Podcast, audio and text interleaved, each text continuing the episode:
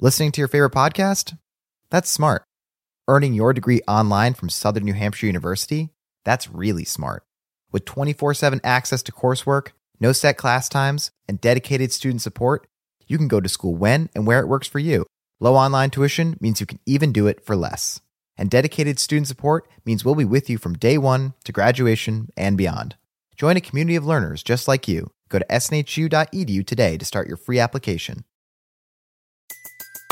Everybody in your crew identifies as either Big Mac Burger, McNuggets, or McCrispy Sandwich, but you're the filet fish Sandwich all day.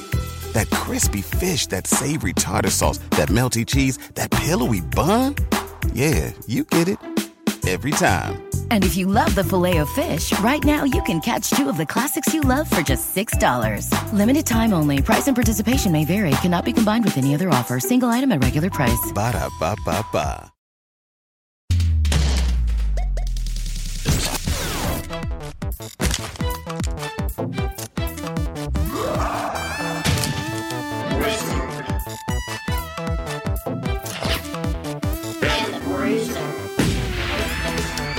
Hey folks, it's me, your internet uncle Jake. That's right, I'm your uncle, but only on the internet.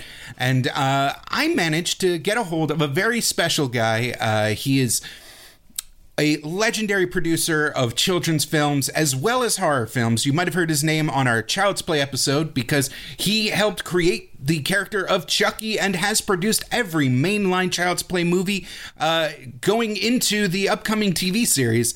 Uh, it's David Kirschner, and the man has had an amazing career spanning the 1980s when he helped create an American Tale for Amblin Entertainment, all the way to the modern age where he actually produces the animated Curious George series of films.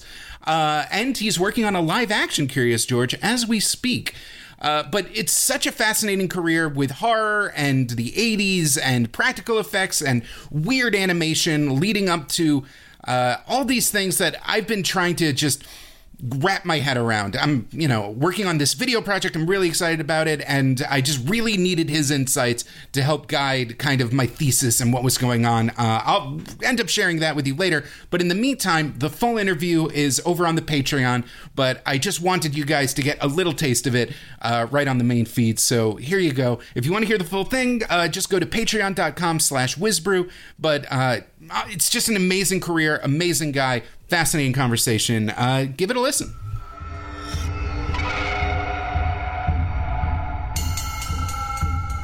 I, I keep thinking back to Don Bluth. Uh, the rats, uh, the secret of NIMH. Uh, is often pointed to as a uh, nightmare fuel for a lot of kids. Uh, an American, t- you've worked with him on American Tail. You even worked on him on the maligned, but I feel underappreciated Titan AE.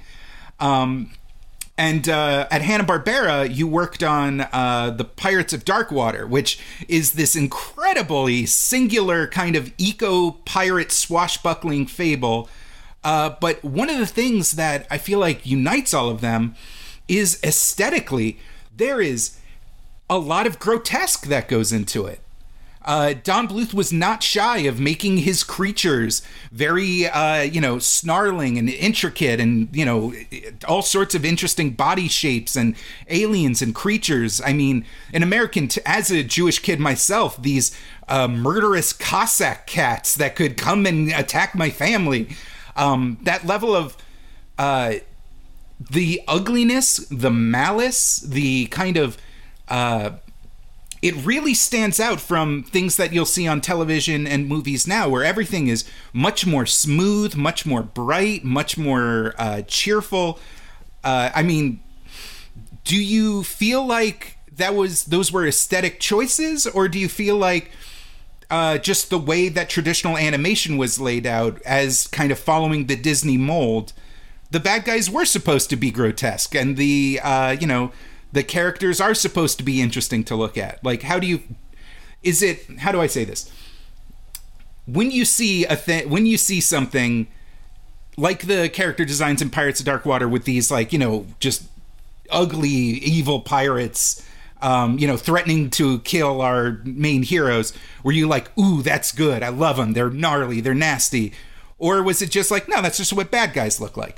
For me, I, I in Pirates of Dark Water, when I had created that, and I created it before I got to Hanna Barbera, and I, I thought, you know, maybe it'll be a film, um, but I did um, gouache paintings of all of those characters, and um, uh, I, I just kind of I, I took um, farm animals. uh, honestly, a character like like uh, Jote is a character that has a face that has a lot of similarities to a goat. You know, I, I yeah, I guess I, I I took what I thought was evil, the films that I grew up on in the '60s and '70s of of I don't know, un, uncomfortable creatures. I guess is is the best way to say it. You know, early in my career, I was lucky enough to work for Jim Henson and be uh, uh, around uh, people like uh, like like Frank Oz and Brian Froud, who designed uh, the characters for Labyrinth and, and Dark Crystal. And um, just as a kind of a, a, nuisance kid, I would just kind of stand there and watch in awe of, of, of what what especially Brian Froud was creating. I mean, he was and continues to be just a genius of, of creating characters like that. And and and even uh, uh, I just forgot the character's name from Star Wars. Uh, is it the second or the third? Jabba the Hutt. I mean, there, you know, there's such a great example of, of a character that is grotesque. But honestly, within just jumping to the world of horror, I'm also taken by characters that that look like you and I, that are pure evil. I mean, I remember one of the the only time that Bill Paxton and I ever really banged heads um, we did a film together on frailty or called frailty. And uh, and the, the the premise is that there are uh, there are demons running around. And but when when dad who is bill paxton who directed it lays hand on those demons uh, he can see them for what they are. And both bill and the writer really wanted to do all kinds of prosthetics with horns and gnashing teeth and uh, and I said, no, I, I don't want to do that. What I want to do is because the biblical references of demons don't exist. The, what exist are people like that look just like you and I. And they're Jeffrey Dahmer and they're Charles Manson and they're Lee Harvey Oswald and James Earl Ray. They're they're just normal people. Within the world of fantasy, I, I love enhancing that. But in this case, I I really felt very strongly and and fought hard for the fact that they would just look like people. That was much more frightening to me. That is interesting. Interesting because uh, the difference between human and inhuman is kind of a very uh, key point in what I feel like contributes to a kind of spooky energy. Um, when you see something like you know, uh, uh, just an e- a murderer on screen, uh, holding a knife and like be and doing evil, you can like understand like that is a bad person. And, and again, I'm speaking from a very childlike uh, uh, perspective. Oh, that's an evil person.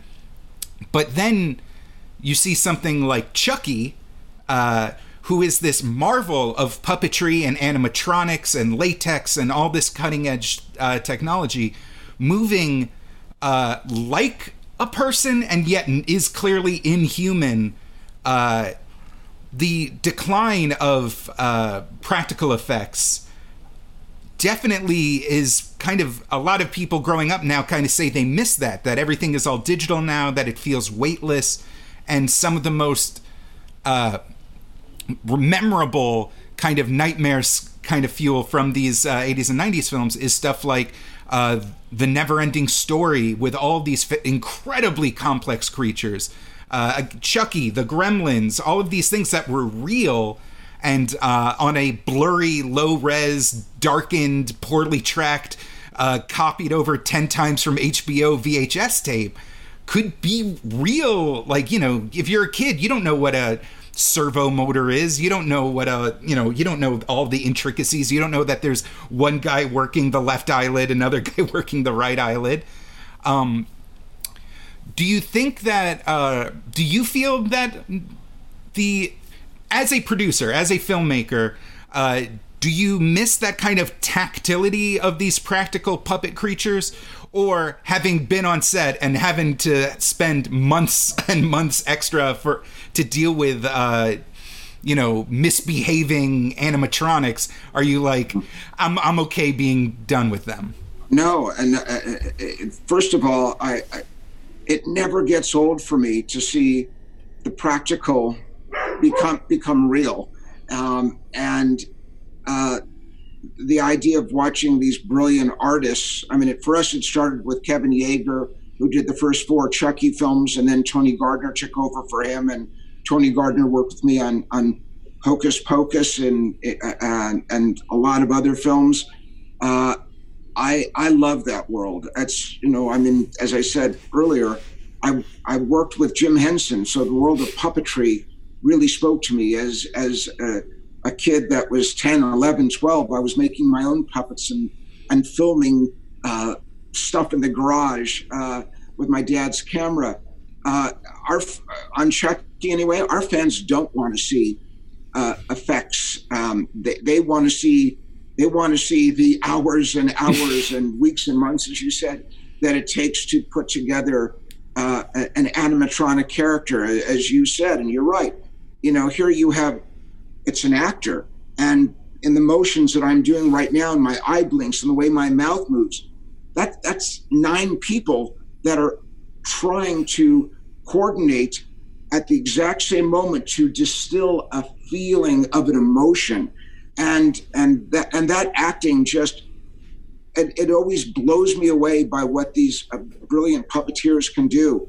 So you know within the world that i i inhabit i i love practical effects doesn't mean that you know i i, I won't ever do a uh, a, a, a, digital matte painting of of a uh, of a haunted house. Maybe after we're done, I'll walk you through with the computer my office. I have an original Syd Dutton from a Halloween special we did. Today, that would just be created on a computer and it would look great. But Syd spent about six weeks painting a really scary haunted house, and we created a matte painting of it so that when you put those two elements together, the, the hearse that drives up to the house in the one shot is is is practical and is there. Um, other than this old-fashioned matte painting, the film Dracula, um, the Francis Ford Coppola version, is magnificent because all of those shadows are practical effects. Everything was in the camera, and boy, it just looks amazing when when Coppola did that film. It just it literally blew me away. So uh, besides the Chucky television series, which will be rife in the world of nightmares and uh, puppetry, uh, your other major projects these days are the Curious George franchise, which are uh, bright, which are colorful, which are, uh, you know, for younger kids. Um, do you are there like specific rules in place, standards and practices, like specific things that uh, you have to concretely avoid uh, talking about or portraying on screen uh, for that yeah, younger I mean, it's, audience? It's pretty standard, um, just basic thinking as to what you'd want your child exposed to. Uh, Curious George, my partner and I bought the rights to that about 28 years ago now. Um, uh, we we did do an animated feature of it, and then it became the television series. Uh, we are I don't know if you're aware of this. We are doing a live action version of George. Um, that's uh, about an $80 million film that is George is all CGI, but he looks like a real chimp. Um, I don't think we're breaking any ground with that. It just, you know, hopefully that the work will be astounding and will make you laugh and cry. Um, but uh, I love that story as a kid in Forrest Gump after before he removes his box of chocolates and offers it to the woman on on the, the bus stop, he pulls out a Curious George book, and there's just a an innocence to that that book that was written in the 40s, or the books that were written in the 40s, and uh, and I was lucky enough to be able to uh, uh, acquire those rights. But uh, what my partner and I have been after for almost 27 years is doing a live action version of it and not using a real chimp because we would feel uncomfortable to use a real animal, just kind of for our own politics. We just don't feel comfortable with that. Um, and now, especially in the last 10 years, you could really create animals that are incredibly realistic. And, um, and so uh, with George, you, you know, it, we'll, we'll go further than the television series, which is for, you know, children under, under seven. Um, uh, you know, I'm proud of that show on PBS. We won a lot of Emmys for for what that show said and uh, inclusiveness and uh, uh, people that that might be challenged. Um, you know, we weaved a lot of, of really essential and important elements that you would want to teach your your children about being a good person, especially in in the times that we're living in right now uh, in this country and I'm not referring to COVID. Yeah. The uh I never even thought of Curious George as an actual chimpanzee. I mean, I grew up with the books as well, and it's like he's just this like smooth ur creature that represents the idea of a monkey. yeah, it's, no, you're, yeah, I think you've articulated that very well, but we couldn't really bring that to life without. We really wanted to make it seem as if George uh, I mean, in the books, the, the man in the yellow hat brings George back with him to New York. Um, here, it's it's it's less uh, kind of removing an animal from its habitat than than uh, the idea that George's curiosity really makes uh, for uh, the beginning of a story that that you need to put the genie back in the bottle, and that being that George needs to be returned to to the place that he came from. As long as the guy's hat is still yellow, I'll be there day one. the hat is still yellow. That's uh, I'm too internet poisoned. I just imagined a fake controversy where people are like, "They changed the color of the hat, disrespecting." no, I, I'm pretty sure that won't be the case. um, so I know, uh, having doing research for uh, Gremlins, uh, it was uh, Joe Dante directed, right? Joe Dante, who's actually uh, going to be doing one of the episodes on uh, our television series of Chucky, oh. which we're just beyond excited about. Uh, he was a huge fan, is a huge fan, and so uh, my partner Don Mancini, who's written all of the scripts and has directed uh, the last three films, and will be directing a good many of, of our our television series. But we're we're really excited about Cult of Chucky was incredible. It's a genuinely amazing movie that uh, I've, I've, screamed to the rafters that people have to check out. Uh, but Joe Dante. I will tell Don you said that. I, am so proud of him for what he wrote and what he directed on that. He's he's an amazing talent and an amazing person. So uh, available on Netflix yeah. now, people get on it. Um, the uh, but Joe talks uh, uh, famously tells an anecdote about how he was accosted after a screening of the first Gremlins by a young pa- uh, parent who like you know was like upset that their kid was scared by it. Um, have you ever had to deal with any pushback like that? Um, well, specific to parents or just crazy people? Ooh, either. Parenthood makes crazy people of us all, doesn't it? That's that's well said. Um, yes, uh, after Hocus Pocus uh, and some of the previews Disney received from extreme uh, right wing uh, mm. Christian groups, they felt that it was propagating the devil's agenda. You know, switches on on Halloween, and uh, that that one I just did not see coming.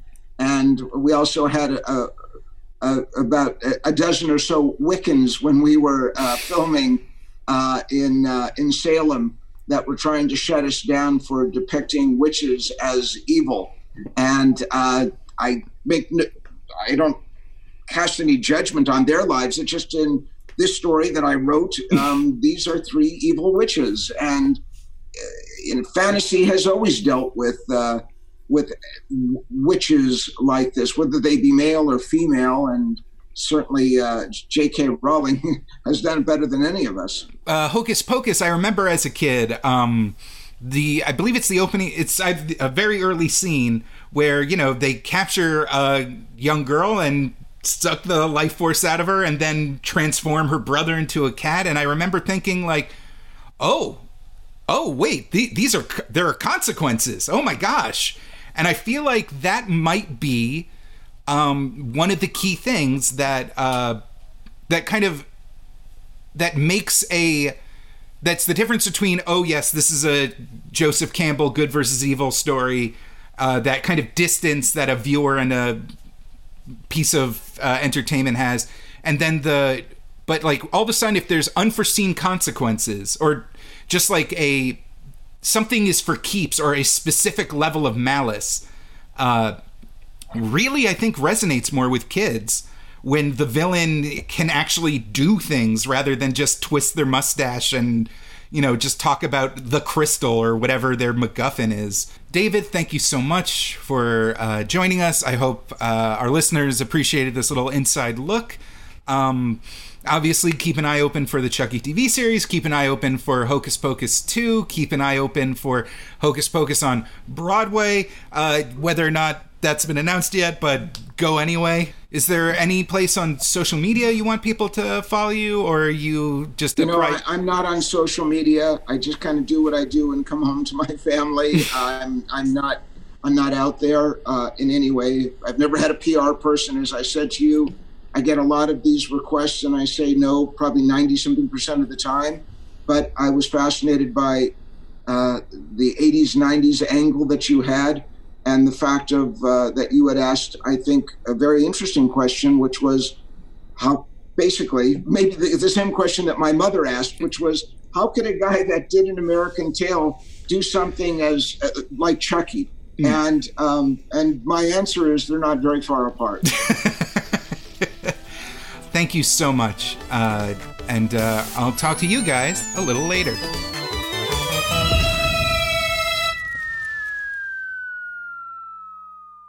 Listening to your favorite podcast? That's smart. Earning your degree online from Southern New Hampshire University? That's really smart. With 24 7 access to coursework, no set class times, and dedicated student support, you can go to school when and where it works for you. Low online tuition means you can even do it for less. And dedicated student support means we'll be with you from day one to graduation and beyond. Join a community of learners just like you. Go to snhu.edu today to start your free application. Everybody in your crew identifies as either Big Mac Burger, McNuggets, or McCrispy Sandwich. But you're the filet fish Sandwich all day.